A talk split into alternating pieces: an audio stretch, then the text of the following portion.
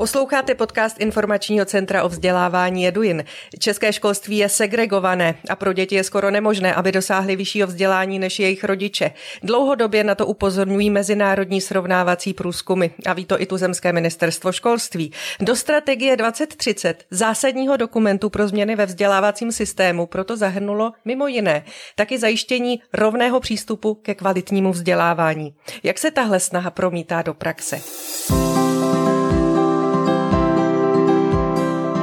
Educast o vzdělávání s nadhledem. Naše pozvání dnes přijala poradkyně ministra školství, která se soustředí právě na nerovnosti ve vzdělávání a která pracuje v Ústavu výzkumu a rozvoje vzdělávání na Pedagogické fakultě Univerzity Karlovy Jana Straková. A já ještě prozradím, že do loňského prosince byla taky členkou správní rady Eduinu. Dobrý den. Dobrý den. Paní Straková, vy dlouhodobě kritizujete ten stav, kdy stát nedokáže dětem zajistit rovné eh, přístupy nebo rovný přístup ke kvalitnímu vzdělávání. Tak se chci zeptat, jestli se to přece jenom nějak lepší, nebo jestli ta vaše kritika je pořád stejně hlasitá. Eh, já myslím, že eh, ty věci, které já kritizuji, se, se příliš eh, nelepší. Já bych chtěla jenom ještě vysvětlit, proč vlastně vy jste zmínila strategii 2030 ano. a proč tam ty, ten důraz na ty nerovnosti je. V České republice dlouhodobě pozorujeme silný vztah výsledků vzdělávání a rodinného zázemí. Je to tak, že děti, které pocházejí z motivovaných a vzdělaných rodin, mají jiné vzdělávací dráhy než děti, které pocházejí z méně podnětného rodinného zázemí, eh, dosahují eh, horších, eh, horšího vzdělání, mají horší výsledky vzdělávání. A já se domnívám, že to je nesprávné. Myslím si, že to je nesprávné prostě proto, že to je nespravedlivé, protože nikdo z nás nemůže za to, v jaké Kde se narodí. se narodil. Ty demokratické, vyspělé demokratické země samozřejmě se snaží jakékoliv handicapy nemoci nebo, nebo smůly, které máme nějakým způsobem kompenzovat, tak by tomu mělo být i ve vzdělávání. Ten důvod, proč je třeba se tomu věnovat, je ale i pragmatický, protože my víme, že když je nějaká e, skupina e, občanů, kterou v tom vzdělávání zanedbáváme, e, tak tito lidé potom vlastně nemohou rozvinout své schopnosti tak, jak by mohli. Tratí na tom všichni. A celá Tratí na tom všichni, protože oni nemohou potom přispět vlastně té společnosti tak, jak by mohli a zároveň samozřejmě potom ta celá společnost musí vynakládat nějaké prostředky na sociální výdaje, na potírání kriminality a tak dále a tak podobně. Takže ty důvody jsou jaksi i pragmatické. Takže prostě nestačí rozvíjet jenom ty nadané z toho dobrého prostředí, protože to k dobré společnosti nestačí.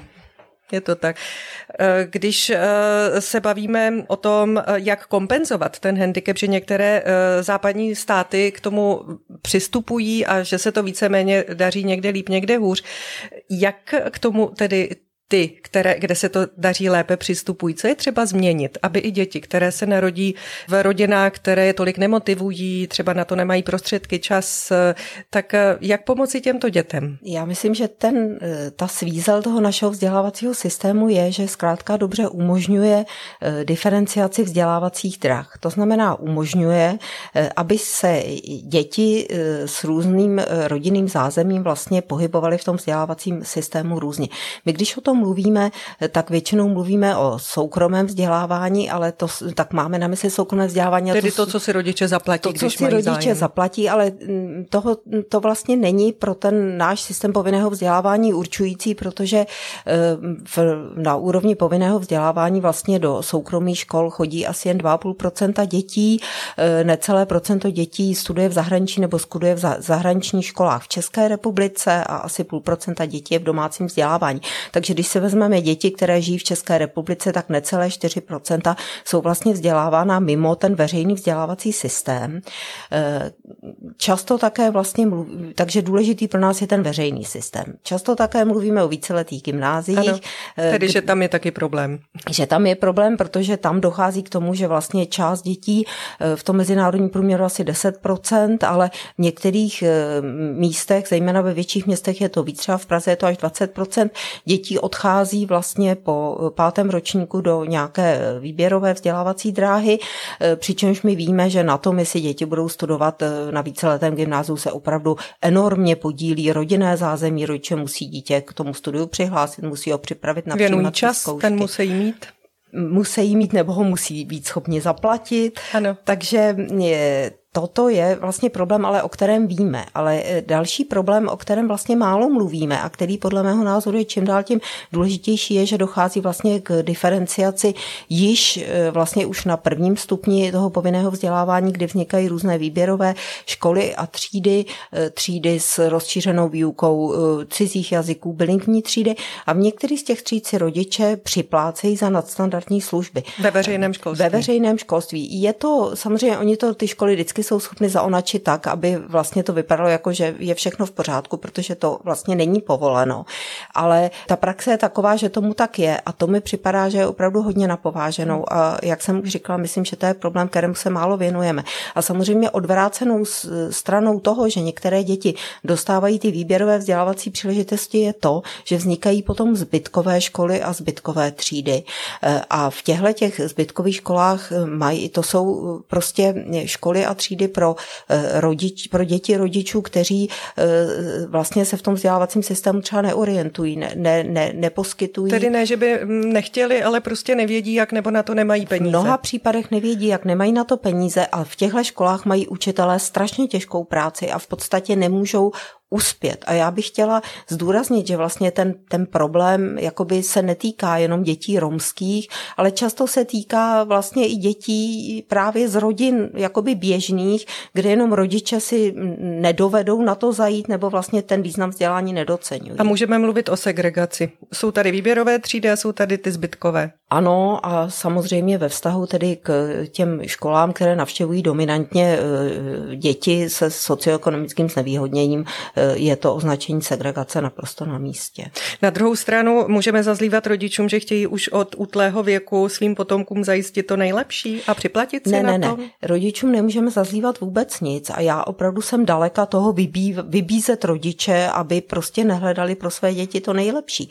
E, to je prostě věc toho systému, že umožní, eh, aby tedy eh, existovaly jaksi lepší a horší vzdělávací dráhy a samozřejmě rodiče hledají, pokud se vyznají a jsou schopni to dítěti zajistit, eh, tu nejlepší vzdělávací dráhu. Úkolem systému je, aby zajistil pouze kvalitní vzdělávací pro všechny. dráhy. Pro všechny, abychom tuhle otázku vůbec nemuseli řešit. A nemůže se stát, že pokud by to tak bylo, takže by ti nadanější na tom byli hůř než teď, protože by museli čekat na ty pomalejší? To je samozřejmě otázka, kterou, eh, nebo argument, s kterým se hodně často setkáváme. Eh, u nás, zejména v České republice, je vlastně tahle ta debata hrozně důležitá, protože eh, my vlastně jako společnost na to rozdělování všeho druhu hrozně věříme. My opravdu věříme na to, že když děti rozdělíme, tak budeme schopni všem z nich poskytnout kvalitnější to, vzdělání. Přesně tak, to, co potřebují. Takže my věříme na to, že když rozdělíme děti třeba podle kognitivní kognitivní schopností podle výsledků, eh, které mají do výběrových a nevýběrových eh, tříd, eh, takže se všem dostane to, co je pro ně vlastně nejlepší. Ale my máme řadu vlastně výzkumných dokladů, které ukazují, že ten benefit pro ty děti v těch výběrových třídách často není takový, jak si myslíme a zároveň, že na tohle to vždycky doplácejí ty, ty děti v těch, v těch nevýběrových třídách. A proč na tom nejsou ty děti ve výběrových třídách tak dobře, jak si myslíme? Kde je ten problém? Ty děti v těch výběrových třídách eh, samozřejmě často jsou schopny si jakoby poradit sami nebo zejména prostě mají ty stimuly, eh, které získávají z toho rodinného prostředí. Často eh, ta výhoda vlastně spočívá opravdu jenom v té segregaci, protože to prostředí spolužáků samozřejmě hodně ovlivňuje to, jak to vzdělávání probíhá a, to, to samozřejmě je teda potom lepší v těch výběrových třídách, horší je třeba v těch nevýběrových výběrových třídách, kde se mm-hmm. koncentrují děti, které jsou méně motivované. Chybí tam vlastně nějaké pozitivní, pozitivní vzory. Někdo, kdo by táhnul. Někdo, kdo by táhnul. Ty slabší za sebou. Ne vždy vlastně i tyhle ty efekty, o kterých hovořím právě, jsou dány tou kvalitnější výukou, ale někdy jsou opravdu dány jenom tím efektem toho, toho rozdělování. A pak ještě je tady jedna věc, která mě připadá hodně důležitá, že my vlastně si často myslíme jako učitelé, možná třeba trošku podvědomně, jakoby, že některé ty děti vlastně si to vzdělávání jakoby ani nezaslouží, že vycházíme z toho, mm-hmm, že když ta rodina... To nemají. No a taky, že prostě ta, ta, že si ta rodina vlastně nezaslouží tu naši snahu, že když prostě ta rodina nefunguje, nespolupracuje, vlastně nespolupracuje, kašle na všechno, takže vlastně se nedá nic dělat a že vlastně my jako učitelé eh, vlastně bychom ani neměli suprovat tu, tu práci těch rodičů a to si myslím, že je vlastně eh, jak, jaksi vedlejší efekt toho, že naši učitelé opravdu hodně dbají na to, aby děti naučili v té škole něco, aby, eh, aby jim předali ty vědomosti a dovednosti a vlastně k tomuhle tomu úkolu přistupují hodně zodpovědně, ale myslím si, že vlastně nedocenují to, že ta škola může být pro některé ty děti opravdu hrozně důležitá. A právě pro ty děti eh, z rodin, které vlastně nejsou schopny se o ty děti postarat a to důležitá nějakým jiným způsobem. Tedy, že by přijali učitelé a učitelky za své eh, trochu jiný přístup, za svůj trochu jiný přístup k dětem, tedy že eh,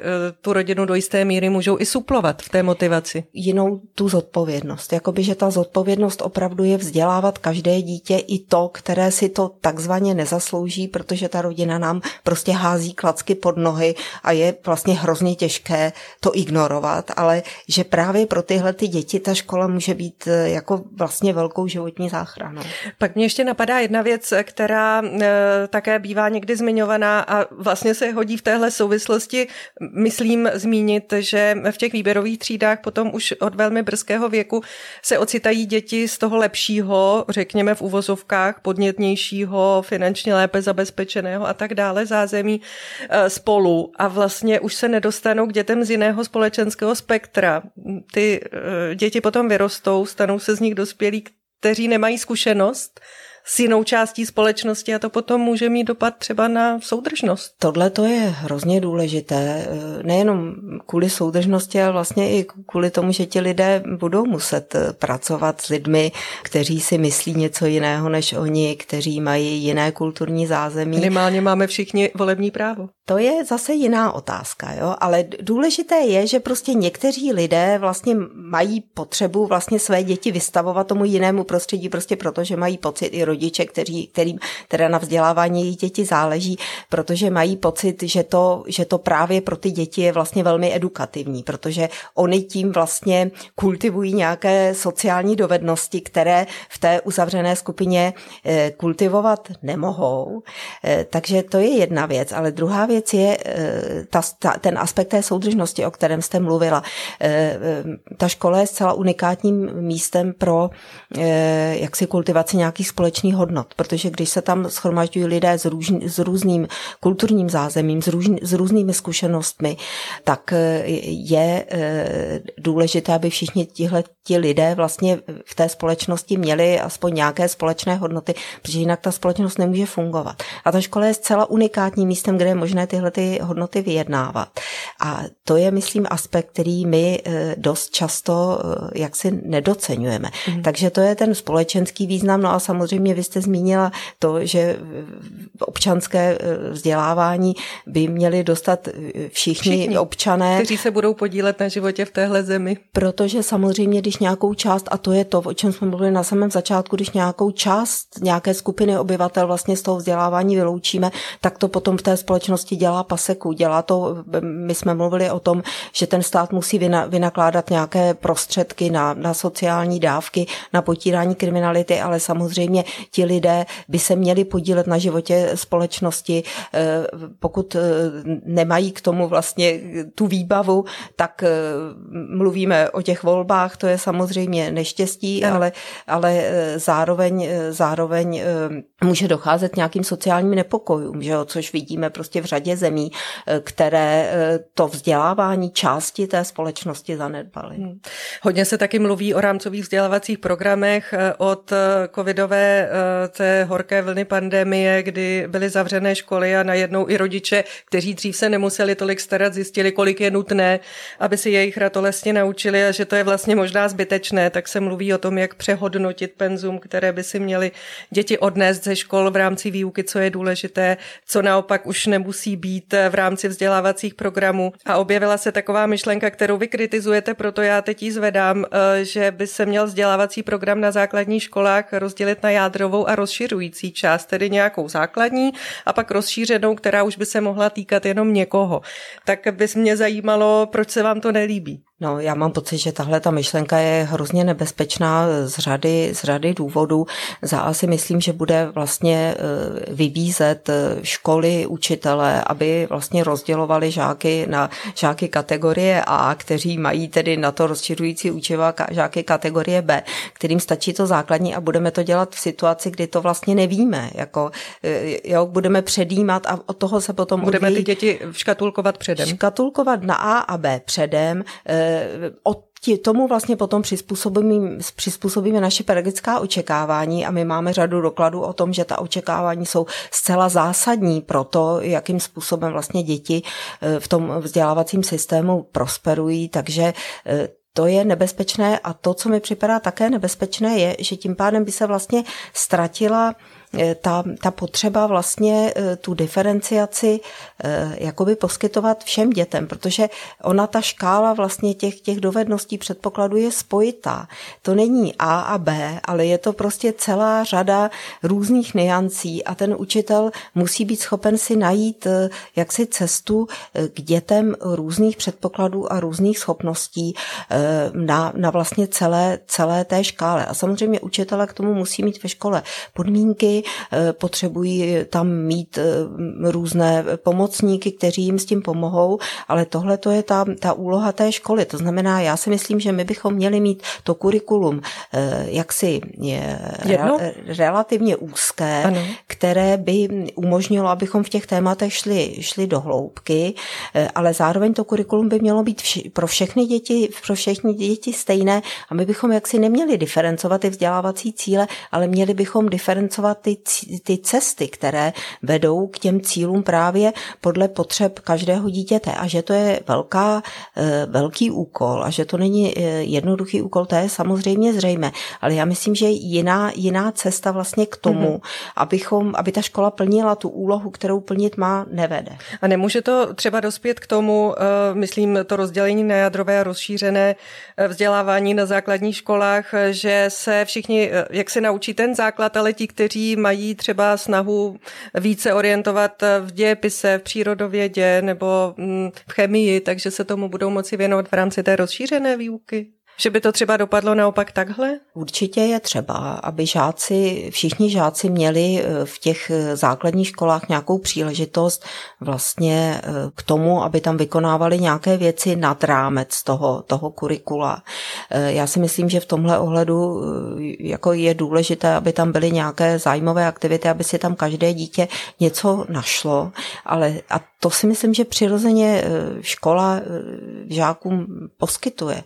Ale myslím si, že to nemá být součást toho povinného kurikula. Myslím si, že to povinné kurikulum má být jenom jedno.